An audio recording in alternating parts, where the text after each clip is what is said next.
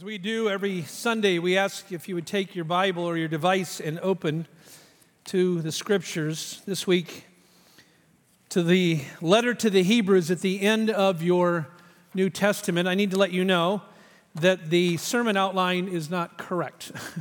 so it says Hebrews 4, it's not, it's Hebrews 2. So just in case that is throwing you a bit, Hebrews chapter 2 verses 18, 14 to 18 will be our text this morning. It is Easter Sunday. It's interesting in, the, in, in Russian, the word for Sunday is Resurrection Day. And so every week, every Saturday is Sabota, Sabbath in Russian, and then on Sunday, it's always called just, it's Resurrection Day. And in that sense, every Sunday is a resurrection day, a day we celebrate the resurrection. And Easter is a heightened time for this. We're going to study one of the most hope filled passages I believe in the Bible. It is one of my go to texts for Easter preaching. It's not a typical Easter text, but it is a passage that celebrates what Christ did and done and is going to do. And it boldly announces Jesus' coming kingdom in which he will crush and destroy the kingdom of Satan by defeating three of our greatest enemies Satan, death, and sin. And this especially becomes clear in chapter 2, verses 14 through 18. Some of you may have read uh, the uh, classic military work, The Art of War by Sun Tzu. I read it several years ago, the ancient Chinese philosopher in general. And he makes a big point, big part of his theme is to understand one's enemy and know their strategy. And if you have any hope of defeating them. And he argues at great length, compellingly, that ignorance of our enemies and their strategies, he applies it in military terms, is, certain, is a certain uh, recipe for disaster and defeat. And yet the Bible declares it is important as it is to know who our enemy is, it is even more important to know who the Savior is. And the Savior, King Jesus, who at the cross began something he will complete at his second coming, and that is when the kingdom of God is fully ushered and crushes the kingdom of Satan. Hebrews chapter 2, verses 14 through 18, we learn three things that Jesus' life, death, and resurrection bring for God's people. He brings victory over Satan. That's the first thing we'll look at. We're just going to follow the text right through. And then he brings victory over death and victory over sin. So, first of all, let's dive into the text victory over Satan. You may notice at the top of your Bibles in English, often it says letter to the Hebrews. That's because this is really part sermon and part letter. It has a lot of components of an ancient early sermon. Many New Testament scholars believe this was an early sermon in the early church, and then, but it also has components that, that fit the, uh, the genre of a letter. But there is no book of the Bible, even in the New Testament, that exalts the person and work of Christ quite in the way that Hebrews does. We use a big word for that, Christological or Christology. This has an extremely high Christology through the whole book, meaning chapter after chapter after chapter, the author of Hebrews hammers home, pounds home the supremacy of Christ. If you turn back to chapter 1 for just a second, the opening paragraph is unmatched in sense of exalting the Son of God. Hebrews chapter 1, just to give you a flavor for how this letter opens. Verses 1 to 4. Long ago, at many times, in many ways, God spoke to our fathers by the prophets. But in these last days, He has spoken to us by His Son, whom He appointed heir of all things, through whom He also created the world. He is the radiance of the glory of God and the exact imprint of his nature, and he upholds the universe by the word of his power. After making purification for sins, he sat down at the right hand of the majesty on high. Having become as much superior to angels, he, as his name he has inherited, is more excellent than theirs. It would be hard to find a paragraph that exalts the Son of God more and it captures his resurrection right there because it talks about after making purification for sins, he then sat down in, in exaltation. Obviously, that speaks of resurrection and his ascension.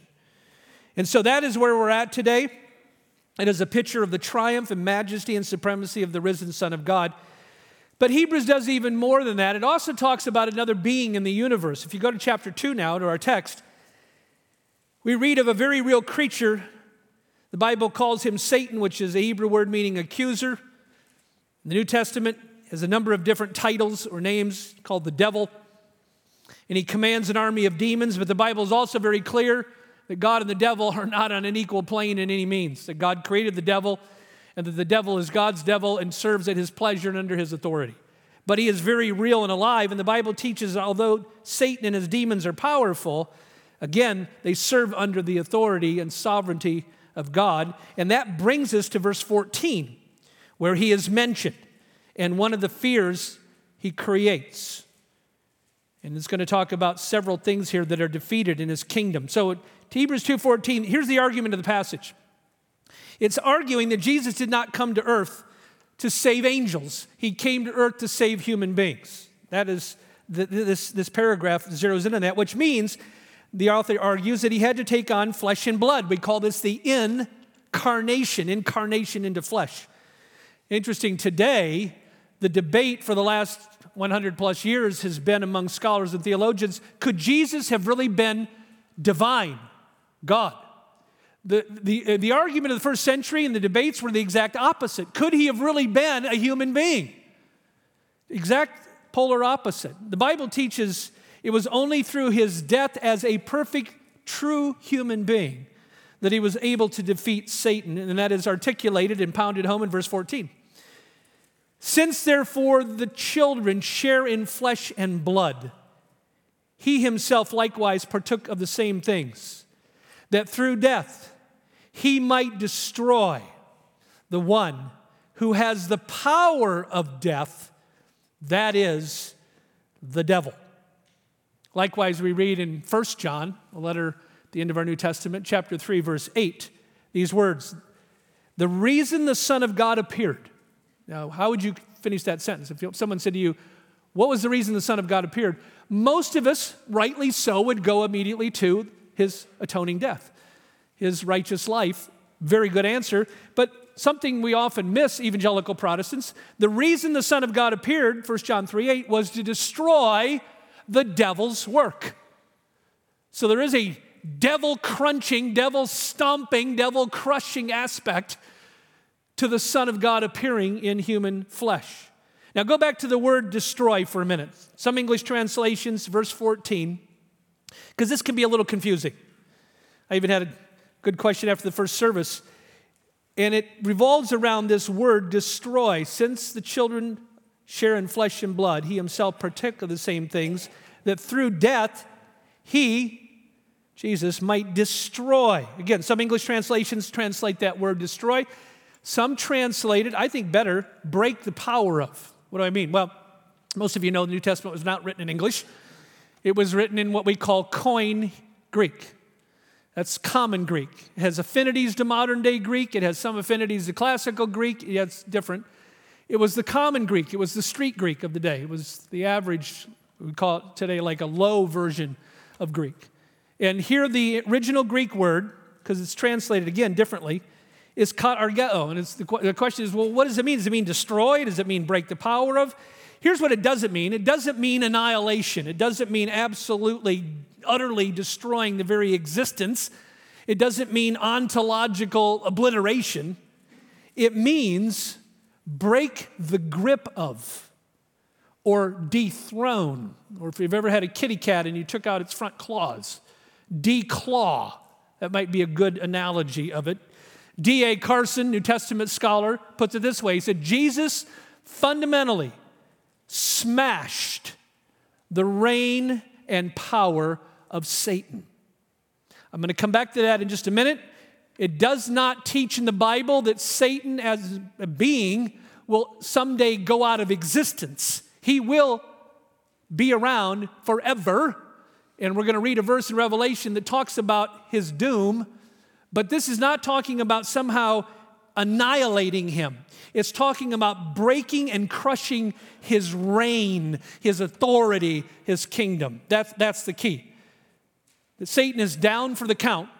That when Jesus appeared on earth through his life, through his death, his miracles, his resurrection, his, uh, in his crucifixion and resurrection and ascension, in his reign now, that the kingdom of Satan was dealt a massive blow. That, that's, that's the way to think of it here. He's down, but not out, we so to speak. He's alive, seeking whom he may devour. 1 Peter 5 talks about he is on the prowl. He's a wounded foe on the prowl, but he is on the prowl and he is still dangerous according to the Bible. A little bit like a shark we caught off the coast of California years ago. I was uh, outing with some uh, Boy Scouts, Cub Scouts, somebody. We were out on this outing for fishing, and one of us hooked a five foot blue shark. And so it was hoisted in. Obviously, everybody was fixated on this thing, and we got it up on the deck. And the first mate immediately took a great big knife and did what you should wisely do at that point. He cut the head off this thing right there.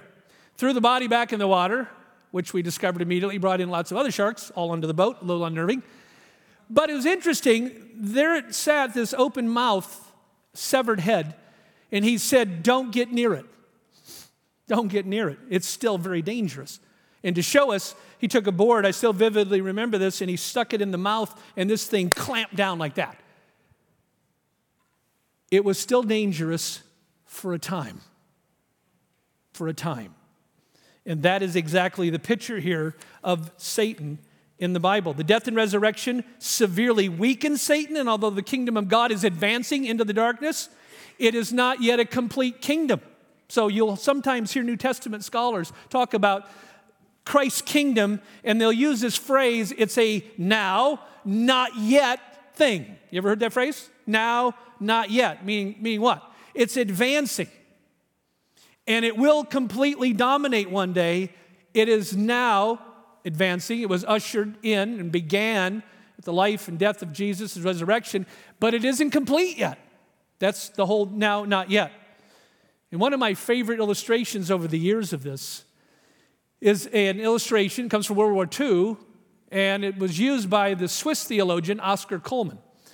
And he used the analogy of D Day to talk about this now not yet aspect of Jesus' triumph. And his whole point was this uh, on June 6, 1944, the, uh, the D Day invasion, uh, when they landed in Normandy, obviously the enemy was dealt a massive blow, right? Dealt a massive blow. Hitler was dealt a massive blow on that day. His army was badly injured, it was badly wounded, it was badly damaged, and anyone who understood what was going on realized something changed at that moment. In every, during every war, there's a moment when things shift. In the Civil War, it was the Battle of Gettysburg. World War II was D Day. It doesn't, doesn't mean that, that the war was over yet, but something shifted. Something shifted. Now, there still had to be battles fought smaller battles. There had to be the liberation of Paris, there had to be the Battle of the Bulge, and the battle for Berlin. The Allies still had work to do. They still had to go hedgerow by hedgerow, road by road, city by city, but the end was in sight. That's the, that's the point. In other words, June 6, 1944, Hitler's army was crippled. One year later, his army was crushed. And in a similar way, the writer of Hebrews here is saying that the arrival of Jesus on planet Earth was like D Day against Satan and his vast army of, de- uh, of demons. In other words, the life of Jesus, his atoning death, his resurrection, and his ascension dealt a massive blow to the enemy. But there's a difference between being dethroned and destroyed. In the first coming, you might say, the power of Satan's kingdom was crippled. He was dethroned, declawed. In the second coming, the Savior will come and crush his kingdom. Now, I said that doesn't mean Satan himself, he's an individual being, by the way. He's not omnipresent. He is not, we speak sometimes as if he's everywhere. He's not. He has an army of demons that do a lot of his work, but it doesn't mean that they, or especially him, will utterly be like vanquished someday or vaporized. He isn't. Why don't you turn to one verse at the end of your Bible, Revelation chapter 20, verse 10, where it's very clear what a defeated foe will be treated like. He will not be annihilated, even though his kingdom will be utterly destroyed and crushed. He himself will live on into the ages as a tormented prisoner and foe and rebel against the holy God. And Revelation 20:10 is a very chilling verse that reads this way, and the devil who had deceived them was thrown into the lake of fire and sulfur where the beast and the false prophet were. And they will be tormented day and night forever and ever. So the devil will not be vaporized or annihilated, his kingdom will be crushed. That's what we're talking about here, and that's what's important to understand. Jesus' victory over Satan. Secondly, chapter 2, verse 15 talks about Jesus' victory over death. We just walk right through the text verse by verse here. The second thing we learn in this section in Hebrews chapter 2 verse 15, Satan lost his hold on us, specifically on the fear of death that he instills in so many. So, verse 15, and deliver those who through fear of death were subject to lifelong slavery. That's a sobering verse. Let's be honest. A lot of us fear death. For some of us, it's a paralyzing fear. And a lot of us fear the process of dying but then the question is on the other side of that, what is there? And that's where there is even more terror on the part of many people. This is one of Satan's greatest weapons. He weaponizes fear when it comes to death. And the fear of death holds many in bondage. Some of us here this morning are in bondage to a fear of death. And one of the things I hope you'll hear this morning is that Christ came to deliver, give us victory over death if we know Him as Lord and Savior. Death has a paralyzing fear for so many, even those who claim they're not afraid of death. One of my favorite illustrations is Somerset Maugham, who was a British novelist back in the 30s, one of the highest paid novelists in Britain in the 1930s. I mean, think today of uh, John Grisham or Tom Clancy or someone like that, and you, you have the, the stratosphere that Somerset Maugham traveled in. He wrote a memoir called A Traveler in Romance when he was 90 years old. He was an atheist, he didn't believe in God, and he claimed to be liberated by the thought of dying and having no afterlife. He claimed not to fear death. He writes, quote, of being eager for death so that he can fly into it as into the arms of a lover. This is, he writing this at 90 years old. And he wrote, I do not believe in life after death, nor do I desire it. And then he spoke glowingly, quote, of dissolving into nothingness, close quote. Much like Buddhism.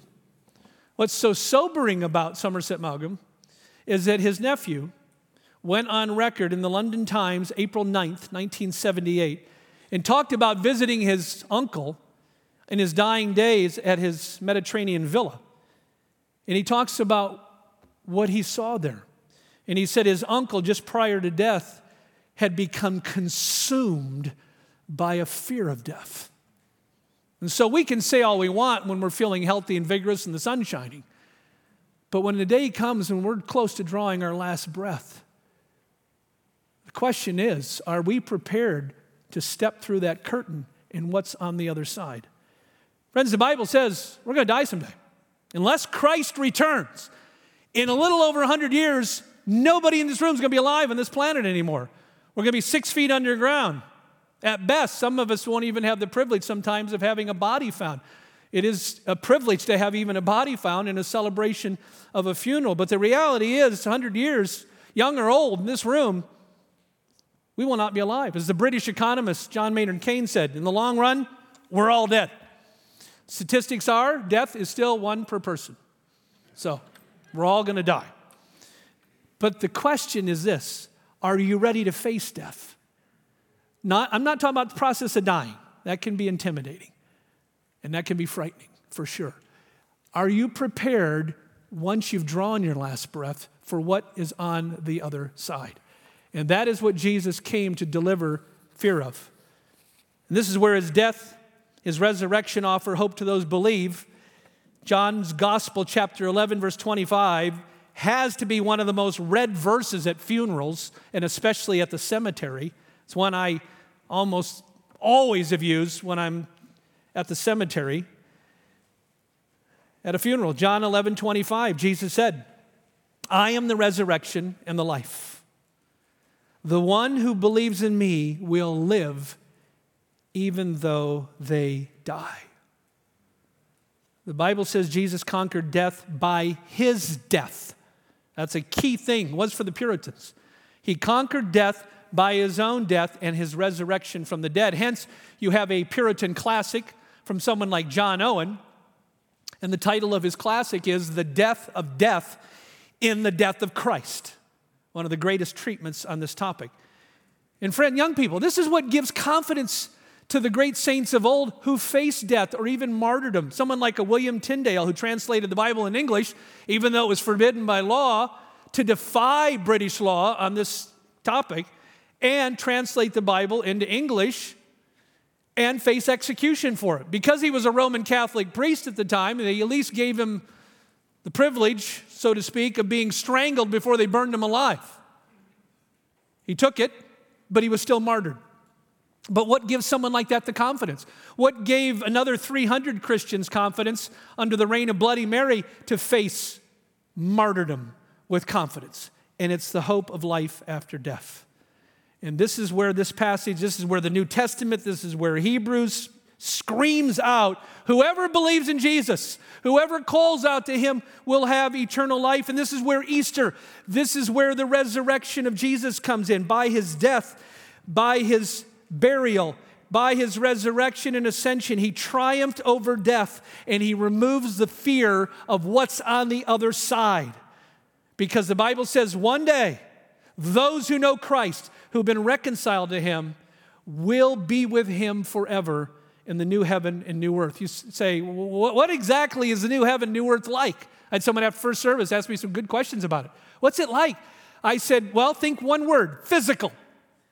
Because American Christians, at least that I've talked to and here, think way too much in inv- invisible categories when it comes to the afterlife. There's a, there's, there's a point when we're disembodied from our from our, our, our, body, when our spirit is disembodied from our body, but in the general resurrection of the dead at the end of time, all human beings who have ever lived will be resurrected bodily. Bible knows nothing of resurrected souls or resurrected spirits. It knows of the resurrection of the, of the Greek word soma, body.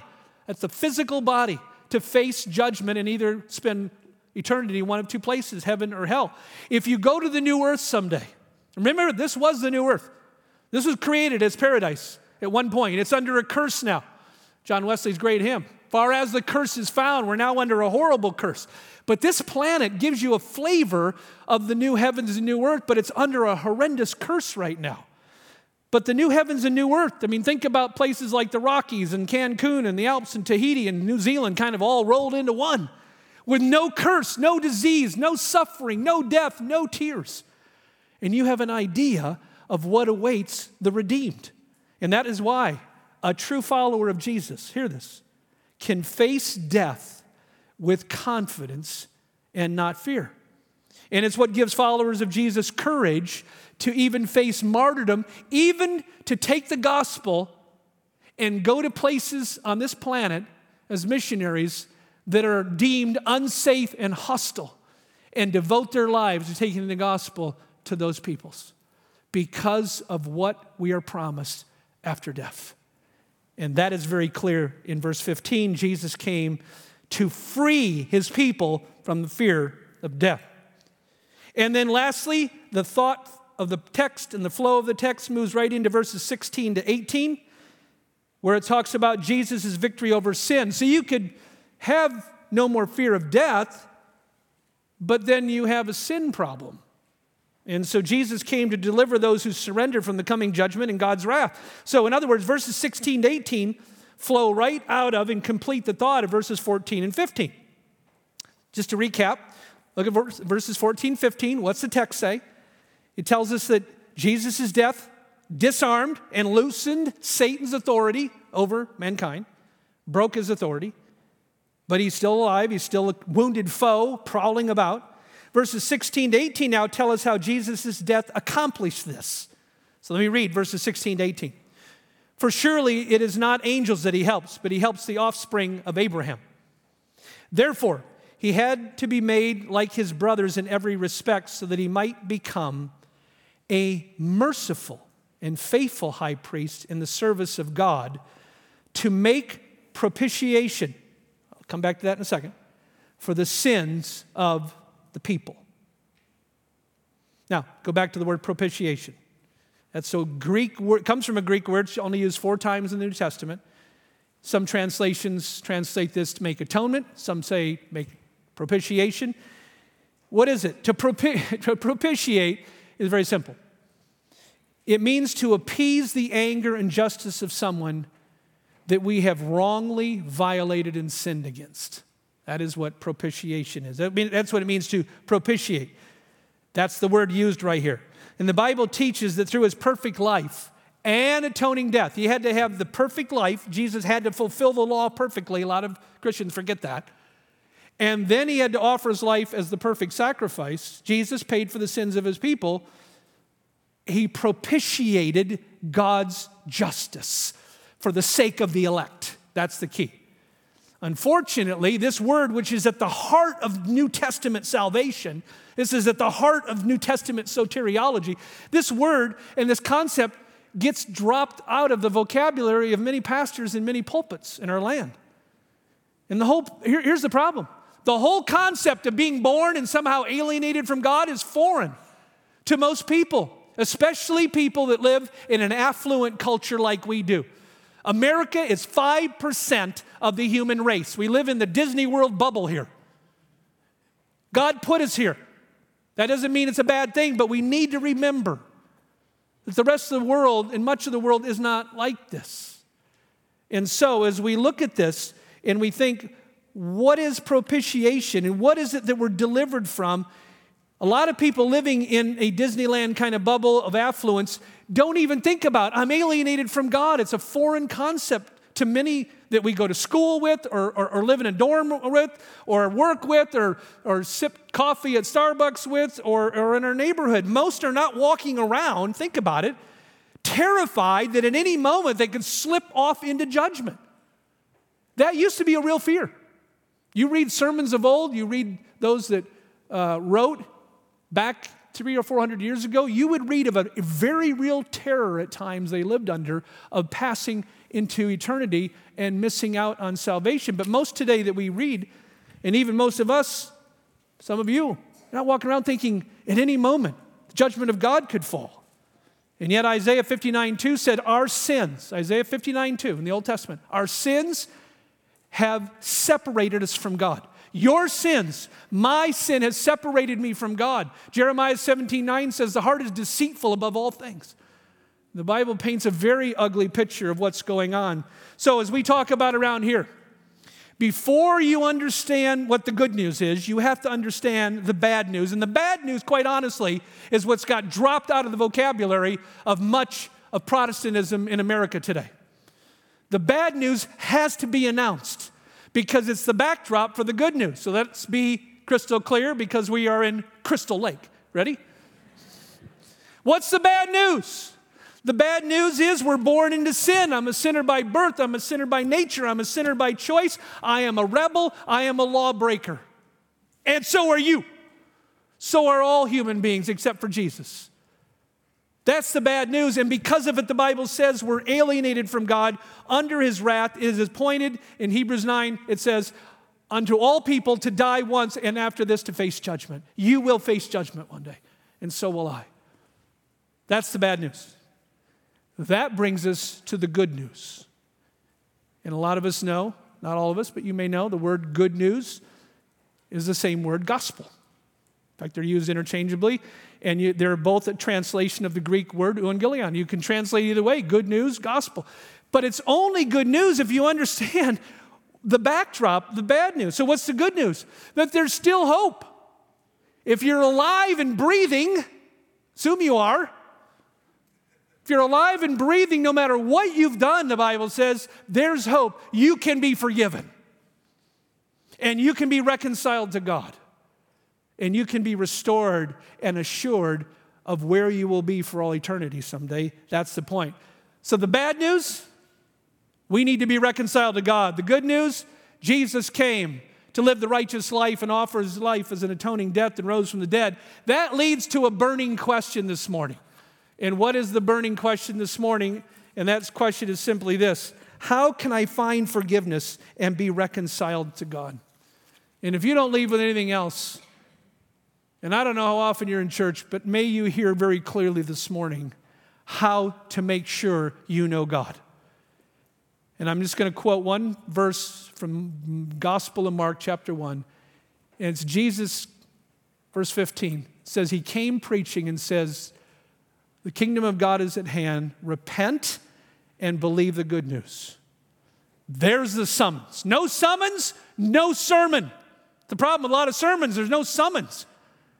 Every sermon has to have a summons. It's summoning us to something, something to do, something not to do, something to believe, something not to believe. The summons of today's text, the summons of the New Testament, the summons of Jesus, repent and believe, that's how you know God. Young people, that's how you know God. You say, well, what is that? Well, to repent, old fashioned word, but a very good word, biblical, means quit making excuses, stop the blaming, man up to your sin, stop the spin, and ask forgiveness and humble yourself in fear of the living God. I don't know how to put it any clearer. That's what it means to repent. It is a change of attitude, perspective, and behavior all in one. But that's not enough. A lot of the world's religions teach repentance, they don't teach the next step that is, believe on the Lord Jesus Christ and you will be saved. And so that's the gospel. When Jesus says repent and believe the good news or believe the gospel, what is the gospel? That Jesus is the long awaited Messiah. He's the only Messiah. John 14, 6, he said, I'm the way, the truth, and the life. No one, it's a pretty all inclusive term, no one comes to the Father, he said, except through me. He says in John 3, unless someone is born again, they cannot see the kingdom of God. And he said that to a highly educated religious leader not to some pagan secularist or pagan occultist. He said this to Nicodemus, who was a very highly esteemed religious leader. And Jesus looked right at him and said, You're not saved, you're lost, and unless you're born again, you can't see the kingdom of God. And the Bible goes on to teach this those who do experience spiritual rebirth will have God's Holy Spirit take up residence in them and they will become one with Christ and united with Christ and have a hope and a confidence that the world can't understand. And that is the teaching of the New Testament. And then it says, because of that, they will produce good works. Now, the Bible is very clear good works don't save anyone. You don't get saved by trying to obey the Ten Commandments. We just finished a series on the Ten Commandments. All the Ten Commandments do is show us how sinful we are and how much trouble we're in. You don't get saved by trying to obey the Ten Commandments. You're saved by faith alone in Christ alone. But once you're saved and the Holy Spirit takes up residence in you, you are a new creature. New creature, meaning new desires, new attitudes, new behaviors will begin to emerge over time. That's the key. Not saved by good works, but they are the evidence that we know Christ. Jesus put it this way in John chapter 14, verse 15. He said, If you love me, you will keep my commandments. That's simple. Again, we're not saved by good works. Good works are the evidence that we're saved. And the very first command given to any person who has become a believer in Christ is to go in the waters of baptism and be immersed. That's why it was preached in the same sentence in the early apostles on the day of Pentecost repent and be baptized and be saved. They didn't mean baptism was part of salvation, but it was hooked that closely. Bible knows nothing of an unimmersed and unbaptized Christian. It's an oxymoron. Last Sunday, we had the privilege of having 13 people undergo water baptism over here. It was awesome. If you were here, hearing the stories of how people had come to Jesus and repented of their sin and placed their faith, and now in obedience were going public for Jesus in the waters of baptism. It is the very first command given to anyone who knows Christ as Lord and Savior. That is the gospel of the Lord Jesus. That is the gospel Hebrew announces. And may today we celebrate that Christ is risen. Amen? He is risen indeed. Father, thank you for the author of Hebrews, for this letter sermon that is so Christ centered and exalting. We thank you that Jesus does promise victory over Satan, victory over death, and victory over sin, and that this paragraph shouts that out so powerfully. I pray for those who don't know Christ here today. Even if they've attended this church for years and they're unsaved, may today be their day of humbling themselves under your mighty hand and experiencing the beauty of Christ and his forgiveness. Let them see Christ. And for those of us who do know Jesus, may today send us out with gospel confidence to share that good news with those around us we love who are not on their way to heaven right now. May you give us an urgency to share the gospel with those around us who are dying and perishing. And we pray all of this in Jesus' good and mighty name. Amen.